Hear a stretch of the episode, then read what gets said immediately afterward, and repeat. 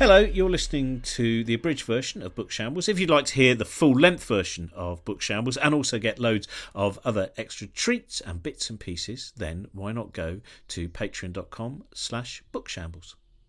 Anyway, here's the abridged version with loads of really interesting things that were cut out. I mean, there's lots of interesting things you're still going to hear, but some of the things you're missing out on. Hello, producer Trent here. Welcome to Book Shambles for another week. Thanks as always to our Patreon supporters. You can become a Patreon supporter at patreon.com slash bookshambles and you'll get access to lots of exclusive series, behind the scenes stuff, and extended episodes of Book Shambles each week. The first episode of our new uh, series that'll be going out fortnightly, a book you might not know, that is out for Patreons now. First episode Robin is talking about The Journal of a Disappointed Man with Tom Shakespeare, so check that out if you haven't already. On today's episode, Robin and Josie are talking to someone that has been on Tips for Existence, which is one of our Patreon shows. And also, he is going to be joining us at Nine Lessons and Carols for Curious People at King's Place in December. Check out the Shambles website for tickets and details for that. And our guest is Professor Anil Seth and we're going to be talking about his new book, Being You, which is out now. And so let's get straight to that conversation now. Here is Robin and Josie and Anil. Hello, welcome to Josie and Robin's Book Shambles. Uh, how are you, Josie? You've just finished the Edinburgh Festival. Yes, I have. I'm good. I'm good. I, I can't complain. I really, really loved gigging again. It made me feel really uh, vital and and like I have a skill that I've practiced for a long time that I could use. And that was good. Yeah, it was nice. How are you? I've heard Where people really enjoyed it. I've heard this kind of thing that because there were so few shows, everything was selling out. There was still just enough. There was very much like a kind of creative vibe as well. It was like that kind of I'm back here to remember how I do this, and it means that you know normally a show that you might have spent a year working on, instead you're almost doing it from a kind of you know a standing start. Mm. And I and I think I've really got a sense that people were tremendously excited to be out there yeah. and just you know and developing ideas. Um, anyway, we are joined by uh, a, a, neuroscientist that I've spoken to many times before, and uh, it is always a joy. And he has a new book out, and I suppose in some ways, actually, I know it's Anil Seth. It's it's kind of your first like big book, isn't it? Your your, your first kind of a real sense of, of all of your work coming together for a, a, a broad lay audience. That's right. Yeah, for better or worse, it's basically my my opportunity to set out what I've been thinking about for the last twenty years. It's, it's, yeah, it's my own book, and and um, it's been a great. It's taken four or five years to write, but I'm actually I'm super happy, mainly with the fact that I've got it done. I didn't think that would actually ever happen. And we should mention as well, if anyone wants to know a little bit more about it before they go out and buy it, go and look at Gaia Vince reviewed it for uh, the Guardian the week that at least we're recording this uh, in, uh, in in late August, and uh, it was book of the week, and absolutely adored it. And and it's got, it's a book about consciousness, so we should start with something that you do mention. It's one of the great quotes about consciousness from Stuart Sutherland, uh, who said, "Consciousness is a fascinating but elusive phenomenon. It is impossible to specify what it is, what it does, or why it evolved. Nothing worth reading." Reading has been written on it. Now, oh. this puts you under a lot of pressure, doesn't it? Really. Uh, it does. He did. He did say that in 1989. So there have been a few other things that are worth reading that have come out in the 21 or 22 years since then.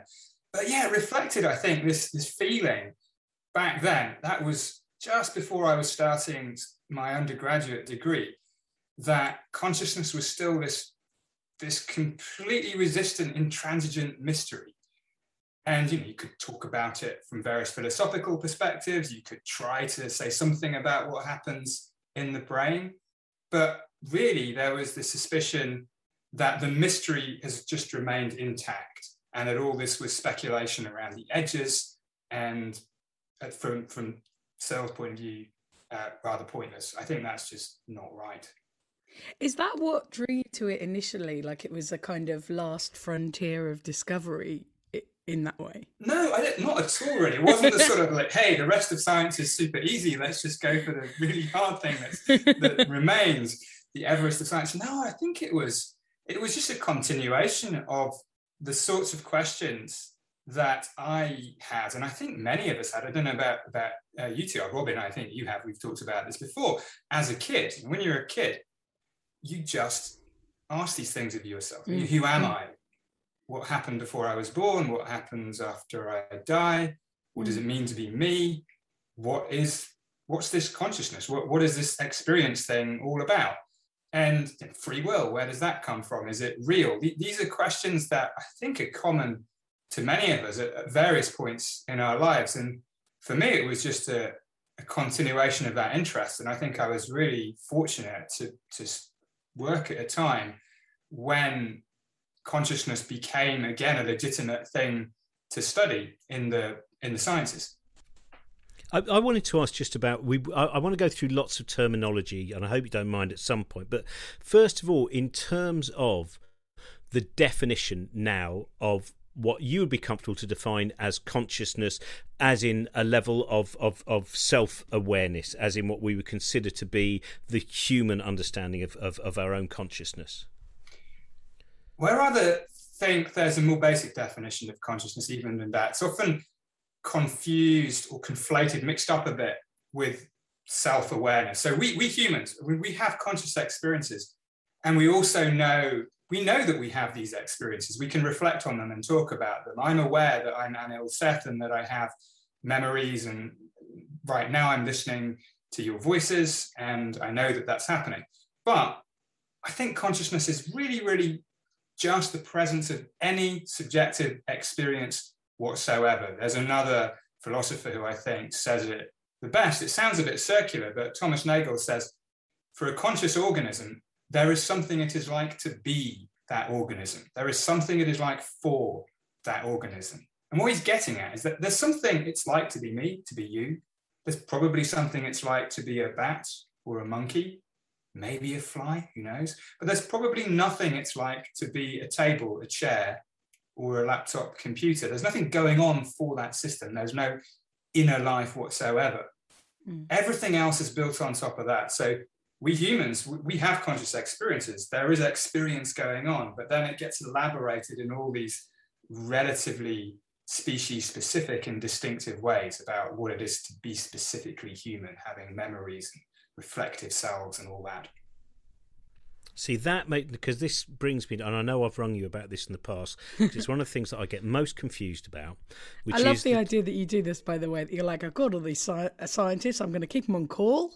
Uh, so it does happen. It does happen. Oh, and, and Anil knows this. It, it's any scientist that knows me knows that it is. I, I, do no preamble. I never say how are you because I think I'll find out. If it turns out Anil's not well, uh, he'll bring that up at some point. I don't need to go into that. I just need to go. Anil, I've just been reading this paper thing, and I don't understand it at all, right? And it's something about the way that neurons fire, and I think it's probably rubbish. And you'll either go, yeah, there is some debate that this is actually rubbish, or no, you'll just never understand it due to the equations that are involved. But I can give you a rough summary. That's um, so useful. But no, I, it, it, it's that idea of panpsychism because you talk about the fact there is nothing. We don't believe there's anything it is like to be uh, a laptop, a table, a chair.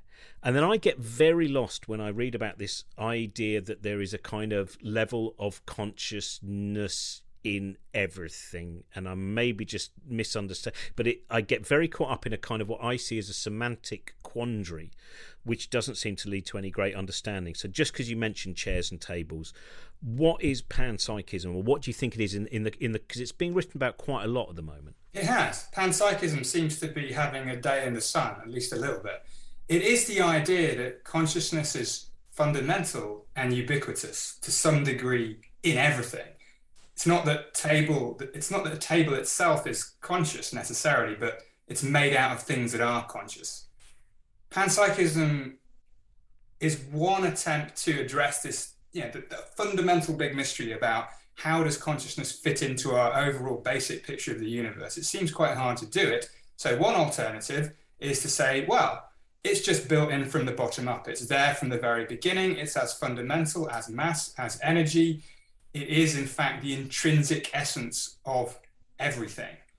This is not, I mean, it's kind of a crazy idea, but that's not its main problem. The main problem with panpsychism, for me anyway, is that it doesn't explain anything, it's not testable, and it doesn't lead to any testable predictions. So just saying that consciousness is to some degree in everything and everywhere doesn't explain anything about why our consciousness is the way it is. For instance, why we lose it when we take general anesthesia, why my experiences of being me or of seeing, of uh, looking out the window and seeing the car across the road or whatever it is, doesn't explain any of the things that I might want to understand uh, about consciousness.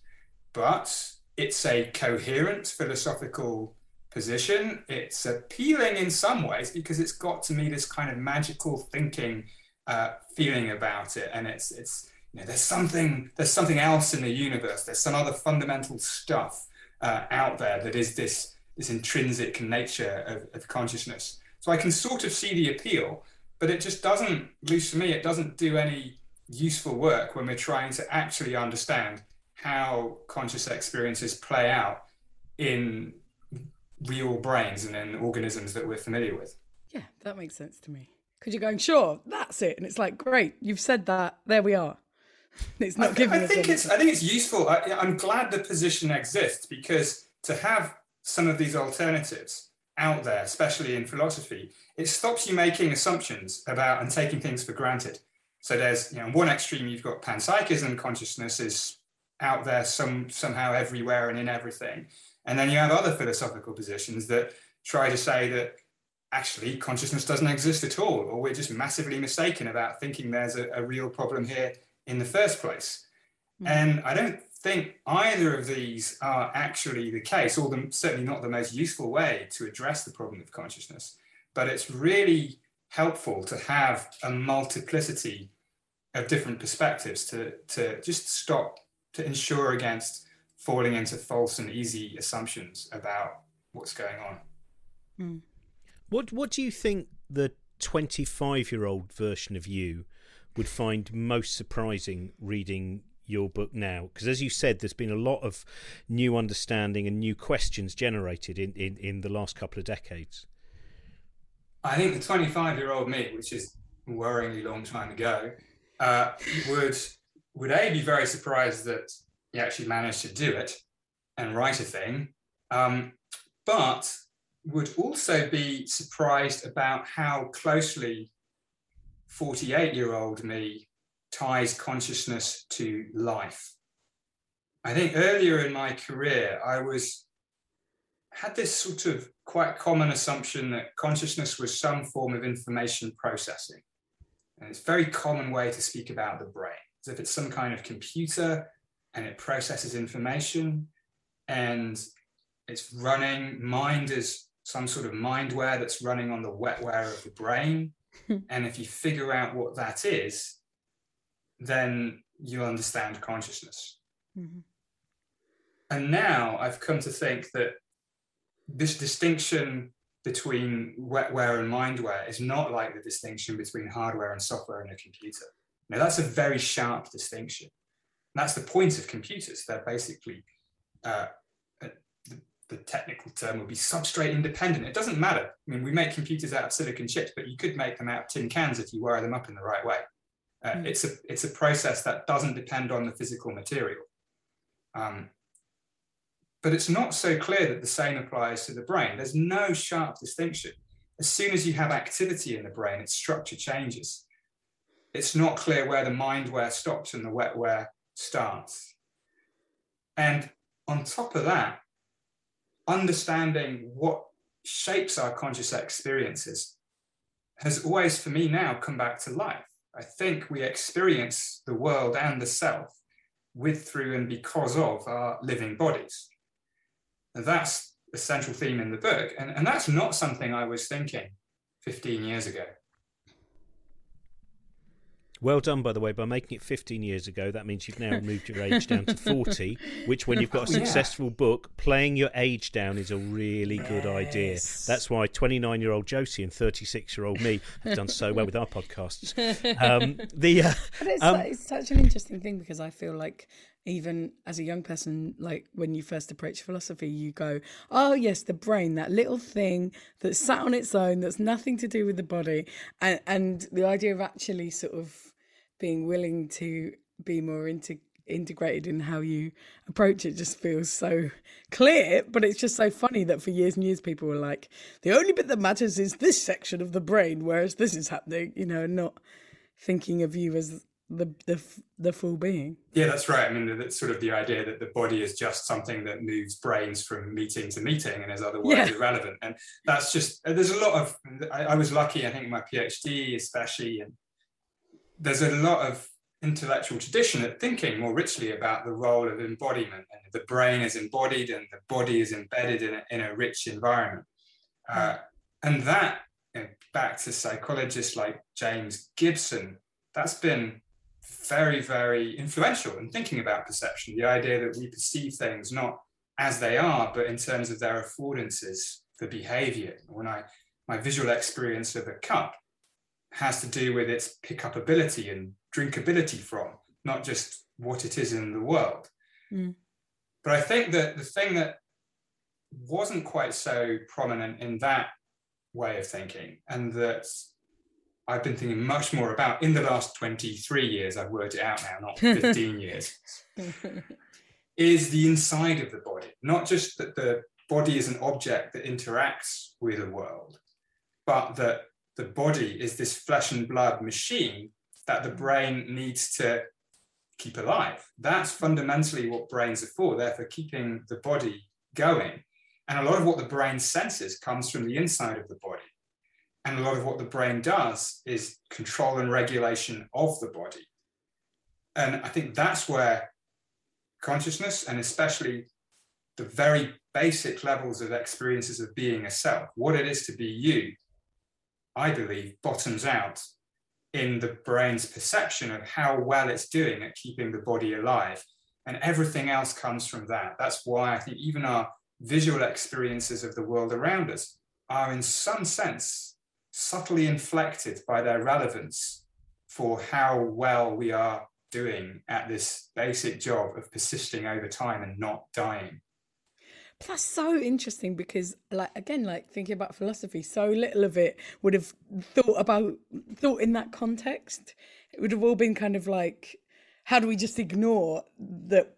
That that's oh, sorry, I'm not expressing it very well. It's so interesting. It's it feels very um you know what I'm saying? But it is. But that's an interesting thing that you're saying, Jess, because I think this is what, what, I find intriguing. And when I do read a, a book as well written as yours, Anil, as well, which is the ability for us to turn the experience in our brain and in our mind into words. Mm. That when you actually start doing that, you realise there's this, there is this gap between going, oh God, even taking my direct experience from my mind, it becomes a metaphor by the time I've started typing it out. And and that seems to me to be one of the, the, the big problems of us taking what is inside and, and and exposing it to the world and giving it some kind of sense.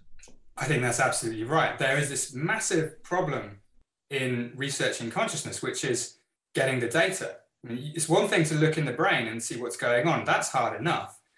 But the bigger challenge is, is relating that to the contents of conscious experiences. Now, you can't put a conscious experience on a table and look at it. It's intrinsically, by its intrinsic nature, it's subjective and private. Uh, it's not something shareable. Now, some people say that this is why a science of consciousness is hopeless. You, you can't be objective about it in the same way that you can be ultimately objective about other things. I have a little bit of sympathy with that, but I don't think it means that science of consciousness is impossible. It just means the data are harder to get, and there are there are caveats, there are limitations to getting that data. But a whole other branch of, of philosophy that is relevant here is phenomenology. So, the, in thinking about consciousness, you've got on one hand you've got analytic philosophy, which will try to clarify what we mean when we make claims about the relationship between consciousness and the brain. You know, is it panpsychism? Is it materialism, where we think of consciousness as basically a property of other stuff, uh, or some other ism, some other uh, some other position that's on the menu from metaphysics?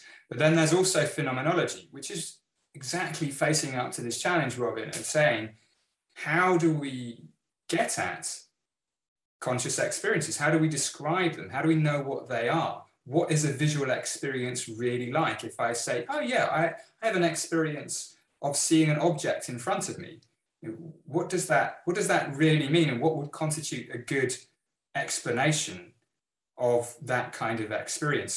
So we've done some experiments in, in my group on this condition called synesthesia. And synesthesia, I, th- I don't know if you, you, you, you know about this. It's the mixing of the senses. It's yeah, it's sort of this mix. It, it's, it's that's where it starts, but it's it's um it's the it's when you have additional conscious experiences. So a, a typical one of the more common variations of, of synesthesia is grapheme color synesthesia. So here, people who see printed text, maybe in black letters, whether it's on a screen or on a, on a piece of white paper, will also have color experiences. And these color experiences will be, will be very specific and stable. So uh, the letter B might always be purple or green or even blue. Uh, and it will always be exactly the same shade of that color. And so naively, you might think that the experiential world in synesthesia is that, ah, these people see colored letters when the rest of us don't. But it isn't like that at all. It's not that the letter just suddenly adopts a different color. It's that the letter is experienced as being the color it is, black, let's say, but there's this additional color experience going on somewhere, somehow. And trying to get a handle on that is surprisingly difficult. So we did these studies which involved um, my poor PhD student doing it. I, st- I still feel sorry um, that you know, they had to do nine hours of interviews with synesthetes these so-called second person interviews where you you try and just get deeper and deeper into a description of what their experience is like without suggesting them without leading them on uh, to implicit assumptions that you might have. And then you end up with a really rich set of data about in this case the experience of synesthesia and you find out things like the experience of a synesthetic color is usually not confused with the experience of the color in the world. People don't experience these colors as really existing in the same way that when I look at this mug on, on my table, it really seems to be yellow. And so there's, there's something to explain that. And then we can start thinking about, okay, so what's happening in the brain that explains that, that difference? And that's where I think progress gets made. And the important thing here, just to roll it back a bit, is it's not just finding out what's happening in the brain. We need to get more sophisticated too about describing what experience is like so we know what it is we're trying to explain. It's not just one big scary mystery of how consciousness happens.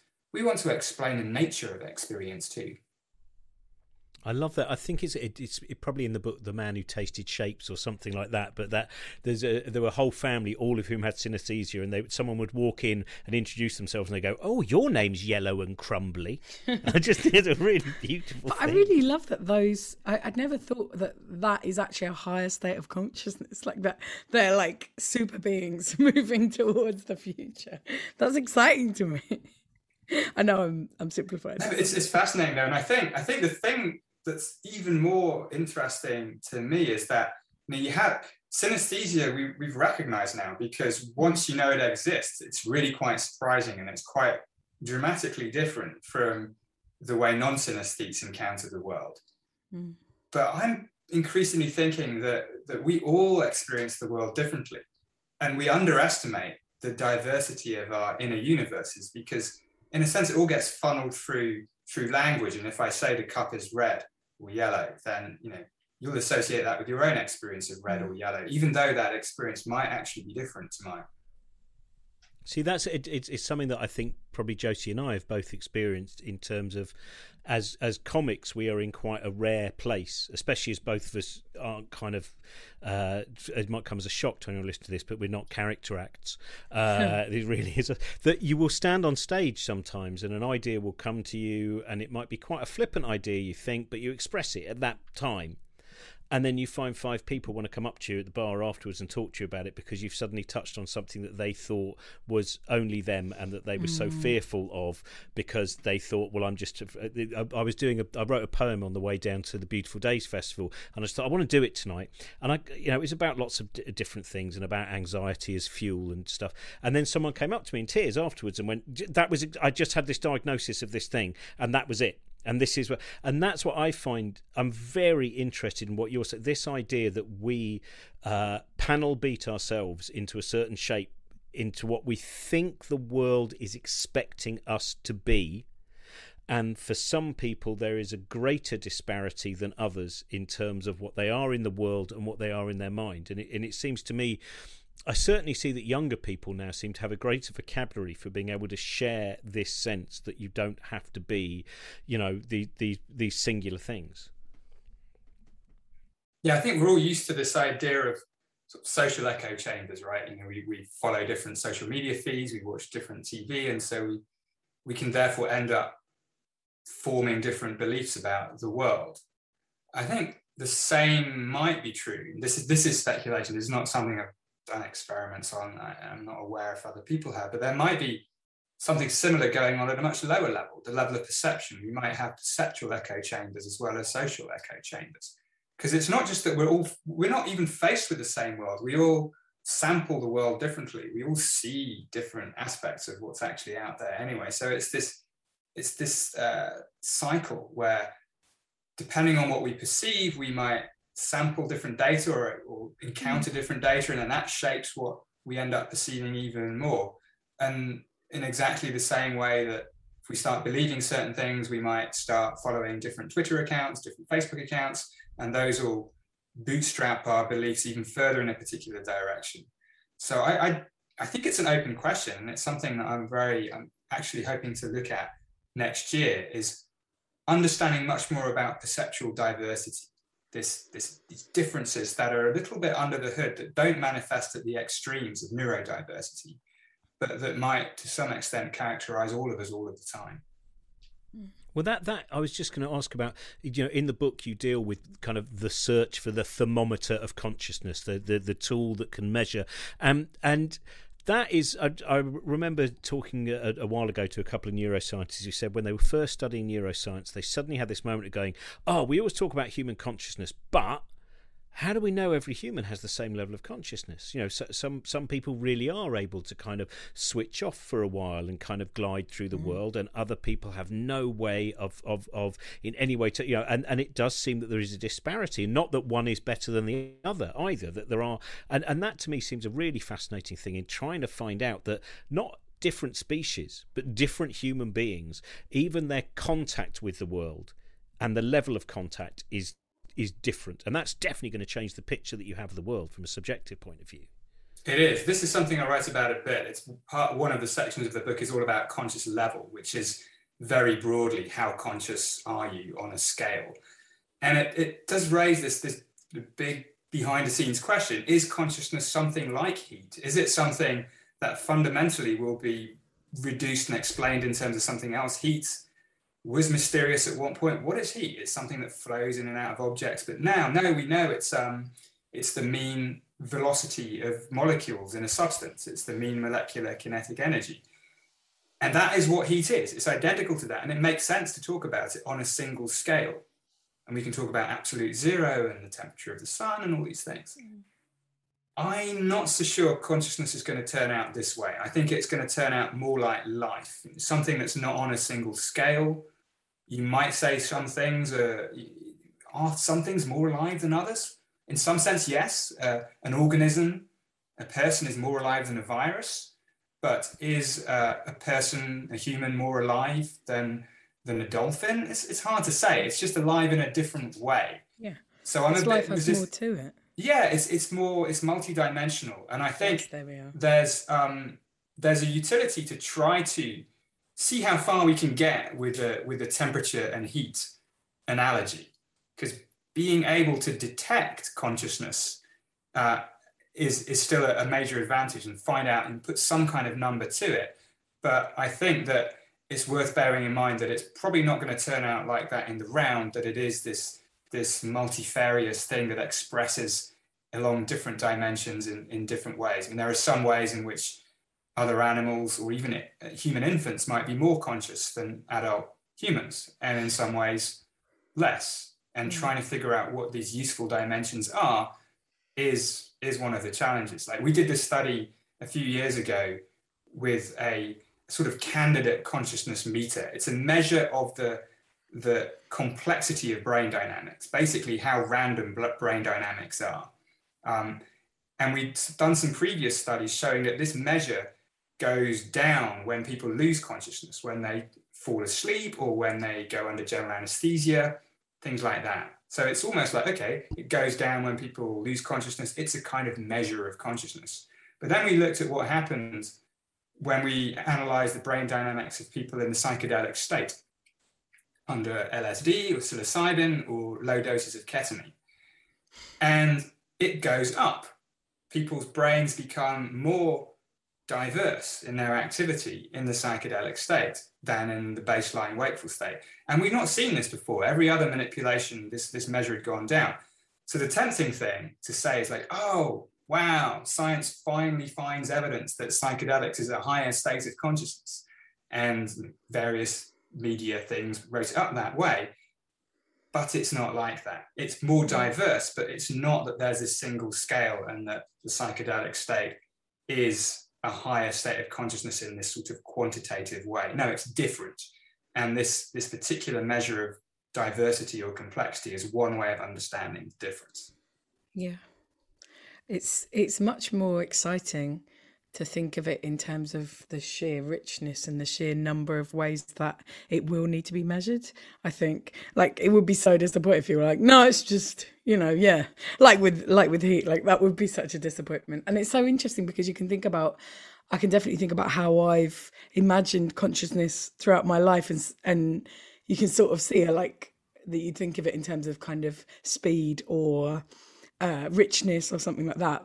But then it, I um I remember when I first read about trees establishing networks with other trees and trees and plants interacting with one another in order to kind of protect one another and thinking like but of course that needs to be part of it as well like how we understand what it is to be alive and what it is to sort of be here I'm just waffling. It's just yeah, nice no, to hear all these the, things. The thing about I've got, I've got, I've no, I, I don't think, I still think you need a nervous system to be conscious. So I, am not, I'm just not convinced that trees are conscious. But having said I don't know what's going on. I know, I know. What has changed is having read that stuff too, and it is amazing about how they exchange nutrients and sort of yeah, all the, and all the smells and the chemicals. Yeah, but what it did to me is, is I'd always just thought of a tree as mainly the stuff above the surface. You know, it's the yeah. trunk and the leaves. But now I walk through a wood or a no. That's just that's that is that's just the stuff that gets um, carbon dioxide out of the sky. The real action is underground,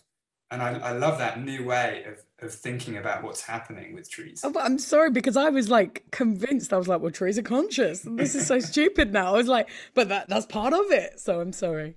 I no, you, might, you might be right. You might be right, but but I just I, I, who knows? I don't. I'd be know. shocked I still if I think you need a nervous system to be conscious. We, we've got the clip now of Anil for the opening of our remake of Day of the Triffids. I don't believe the trees are conscious.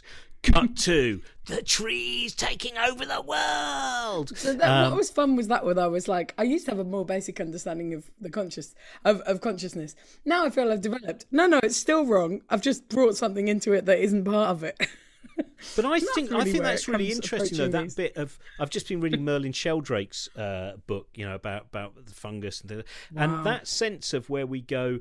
It's not consciousness as we might define it, but the interaction between so many living things and the complexity of it means that it doesn't remove its fascination because the trees are going, oh, hang on a minute, I'm just going to move my root over there. It doesn't, oh, bloody hell, I've got these birds in my branches again. There's shit everywhere. You know, it doesn't matter that it's not that level. I still think that that complexity is fascinating enough Mm, and and, and working out how what appears to be a thinking system because some of those choices it's like the slime yes, mold stuff like, and all of these system. things it, yeah, it does. It it feels like that, and therefore, it, it still makes things the, the vibrancy and the sense of I'm connection very much increases. here as an everyman figure, very much here as a layperson, and I'm very glad to make mistakes publicly. Um, it's um yeah that's interesting. Sorry i've i've led us off away you haven't at all. I know the wood wide web. I love all that stuff about the wood yes wide the wood wide web, I, I, think it's a lot of fun. Um i wanted to ask you i, I hope it's all right Anil just to I, I wanted to ask you a little bit about your own personal experience with your mind and how also that has affected the way that you've written and the way that you've researched. Now, I, I know that when you came back, you, you were based in the west coast of America for a while, and when you came back from there, you had a difficult time and you had I, I don't know if you want to call it kind of a, a, a, depressive period or how you would define it but you you, you went through um, a period uh, where your your mental health was you were kind of battling with it. Um, is it okay to talk about that? Yeah yeah it is. I think it's I'm, I'm, I'm very happy to. It and I yeah I would call it depression and that's what it seemed to be. That's what my GP my doctor concluded as well. That's that's what it felt like and and I resonate with other people's descriptions of that state. It, it was a depressive state. And and so, as someone who is is studying the mind, the whole, I, I, I presume that probably not when you're right in the middle of it, but when you're out of it, did you find that that changed to some extent, perhaps where you wanted to investigate, or some of your possible understandings of the human mind? I think a bit of both. I think it's on a practical level, it made me fascinated by the potential of studying consciousness for its benefits for psychiatric interventions. Psychiatric conditions and mental illnesses, whether it's depression, PTSD, or really severe anxiety, these are manifest in, conscious experiences. Sometimes they're also manifest in, in behavior, but fundamentally, we call a mental illness a mental illness because of how it affects our experience of the world. Schizophrenia, the same. And so it, it just seems, in a sense, obvious that if we want to understand at the level of real level of detail what's going on in mental illnesses, well, we have to understand the brain basis of different kinds of experience. It's not just all about behavior.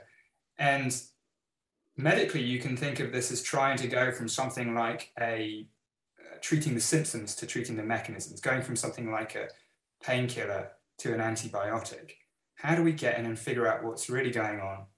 Um, and then that's a necessary but not sufficient step to coming up with more specific treatments. The condition that I've got most interested in actually is is psychosis in this regard because it's probably closest to one that, that a study of consciousness is, is shedding light on. When people have psychosis, they, they hallucinate. You know, they'll experience things that other people don't experience. And why is that? How does that happen? We can begin to get a handle on that by understanding how it might be a disruption of the normal process of perception, which, which in the way I've been thinking and how I write in the book, it's this process of controlled hallucination where the brain is continuously estimating what's out there in the world, but its estimations are guided very closely by what's really out there. But if you just change that balance a little bit, so the brain's best guesses lose their grip on sensory signals from the world, then you can then you have a mechanism by which hallucinations can begin to appear, and that's you know, that's for me, that's, it's a fascinating window onto what might be at the heart of something like schizophrenia. It's a long way to go from there to a treatment, but it's definitely, I think, part of the story. So that was the first thing. The second thing is you know, how did it affect person? I think it does affect me personally as well.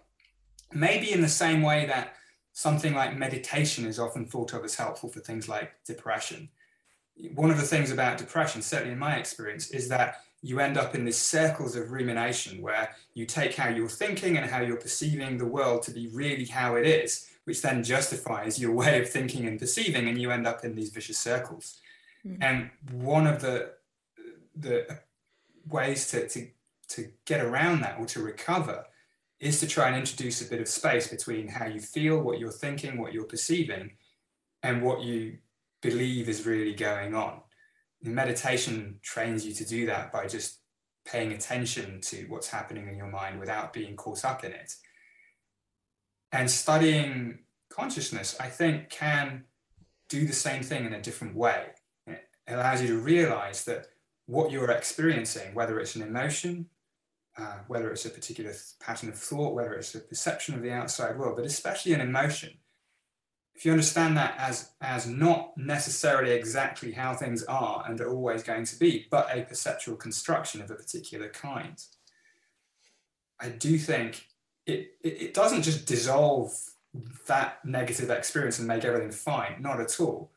Nothing is really. You can you know, take some diazepam or something to try and do that. But what it does do is um, change your relationship to the experiences that you're having.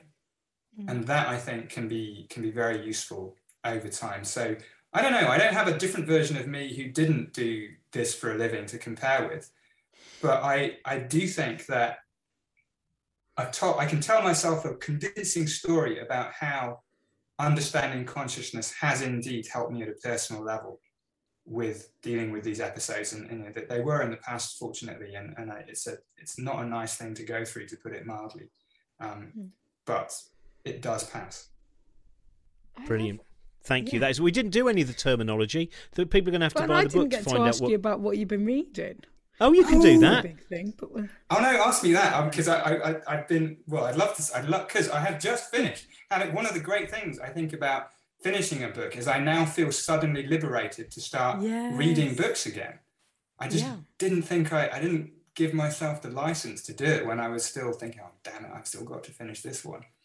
And I I just finished uh, Clara and the Sun by Kazuo Ishiguro. Now this this is not a left field weird choice. I mean, this is going to be quite a, it's a very popular book. Um, but I, I, absolutely love it as I love Ishiguro's work in general it's so delicate, it's so poignant, it's so spare and elegant. I think I said elegant twice, but you know, I mean, it just has that quality of. of it's it's of double elegant. I mean, no, no, nothing elegant. is is more elegant than something that's double elegant.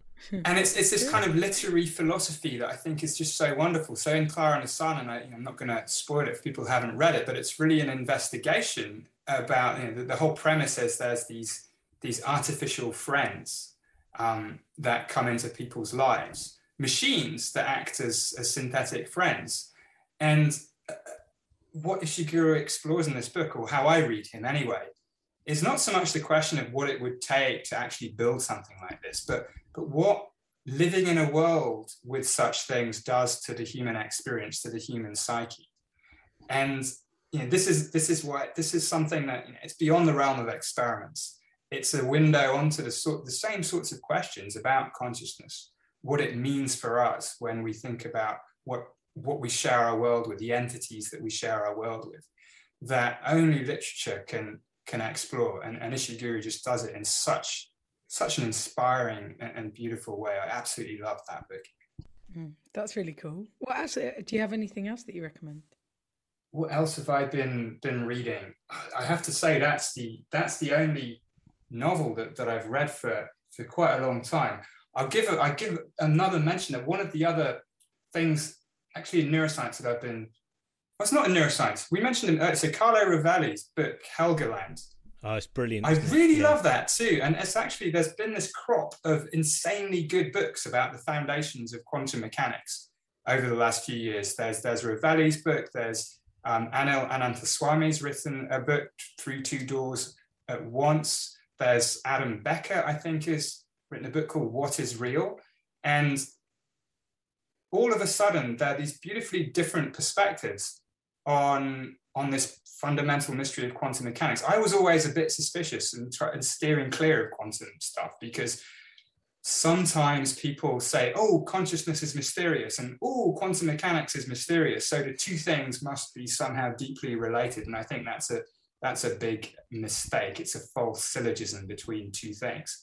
Um, but quantum mechanics, just in and of itself, is just super interesting. It's just so perplexing to me that that our best description of the way the universe works can only you know, admits interpretations, each of which individually is completely crazy. And it's just hard to judge which is the craziest, but they're all crazy in particular ways and and yet one of them or perhaps none of them is the way things actually are. And i thought rovelli's book helgoland it's pretty short concise poetic. It's a beautiful articulation of, of his own view about the foundations of quantum mechanics which is a, a relational perspective. So things exist only in the form of their interactions with other things um, which actually takes us right back to panpsychism in a slightly disturbing way. But let's uh, we so there may ultimately be some relation, but but really I just think Rovelli's book is a remarkable articulation of the, the wonder and mystery of these fundamental levels of description of the universe. Mm. Yeah, I would I would hugely recommend that as well. I thought it was fantastic. I'm annoyed now because I could have made a nice bit of synchronicity when you were talking about the fact there wasn't a second you to kind of when go, going through experience. Of course, the first thing that came into my head was "Never Let Me Go" by Kazuo Ishiguro, and if I'd said that out loud, then we'd have created a Jungian moment of synchronicity, which some would merely call coincidence, but it doesn't matter. Um, Anil, your book's fantastic, uh, and uh, it is out now. Uh, it's it's it's it's it's, uh, it's it's a brilliant book. So I would, uh, and as I said to people as well, go and look at the review in, in the Guardian that was out uh, in the last weekend of uh, of August by uh, Gaia Vince, who also I highly recommend her books. And are you are you able to get out and about at all? Are you going to be going? have you got any book festivals in at the moment? I have a couple, yeah. So actually, it's probably already would have happened by the time this airs, but there is a book launch, an in real life book launch at the Royal Institution on uh, September the 2nd. Uh, but then I've also got some in person events. There's the London Literature Festival, I think, um, which I will be speaking at, I believe, I think it's October the 19th, something in mid October and then a couple of other festivals. Oh, How the Light Gets In. I'll be up at How the Light Gets In in oh, London too on the weekend of the 18th and 19th of September. I think that's in Hampstead Heath. It's going to be weird. 18th or the 19th? I'm, I'm on the I'm on the 18th. Oh, come um, and see that then. Oh, cool! I, that'll be fun. It looks it looks great. I've never been to How the Light Gets In, but I, I keep I almost went several times, so I'm really looking forward to it this time. Oh, I, I, I, did it in Hay a few times, but once I walked into a yurt and uh, uh, Toby Young was there, so I walked ah, out of the yurt. That was that's uh, not the light getting in. yeah, in. that was one of those very brief yurt moments. No, he was there to bring the darkness, so he could see the light around him. It was fine. Um, uh, thank you so much for joining us, and uh, Josie, what are you up to? Well, I have about one more week of gigs. Uh, one more week of gigs next week. I'm doing the End of the Road Festival. And um, then I have a few little bits and bobs that I'm recording uh, audio wise. Uh, and I'm finishing my short stories. And then I'm just going to be pregnant and have a baby at the end of November. That's my big plans. Isn't it nice just to relax and have a baby? just listen, the very relaxing art of being nine months pregnant and then having a newborn. Two of the most relaxed states of being you can have. Just a real, an absolute snooze fest is how I describe it.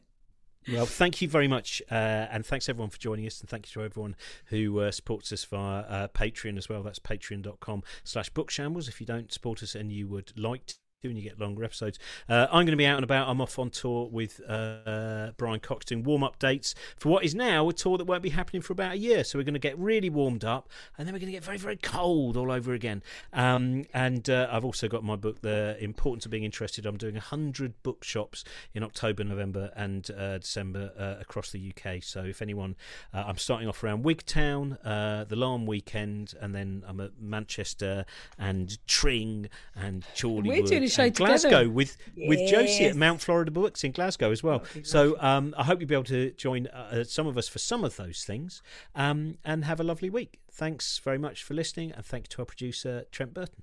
Bye bye.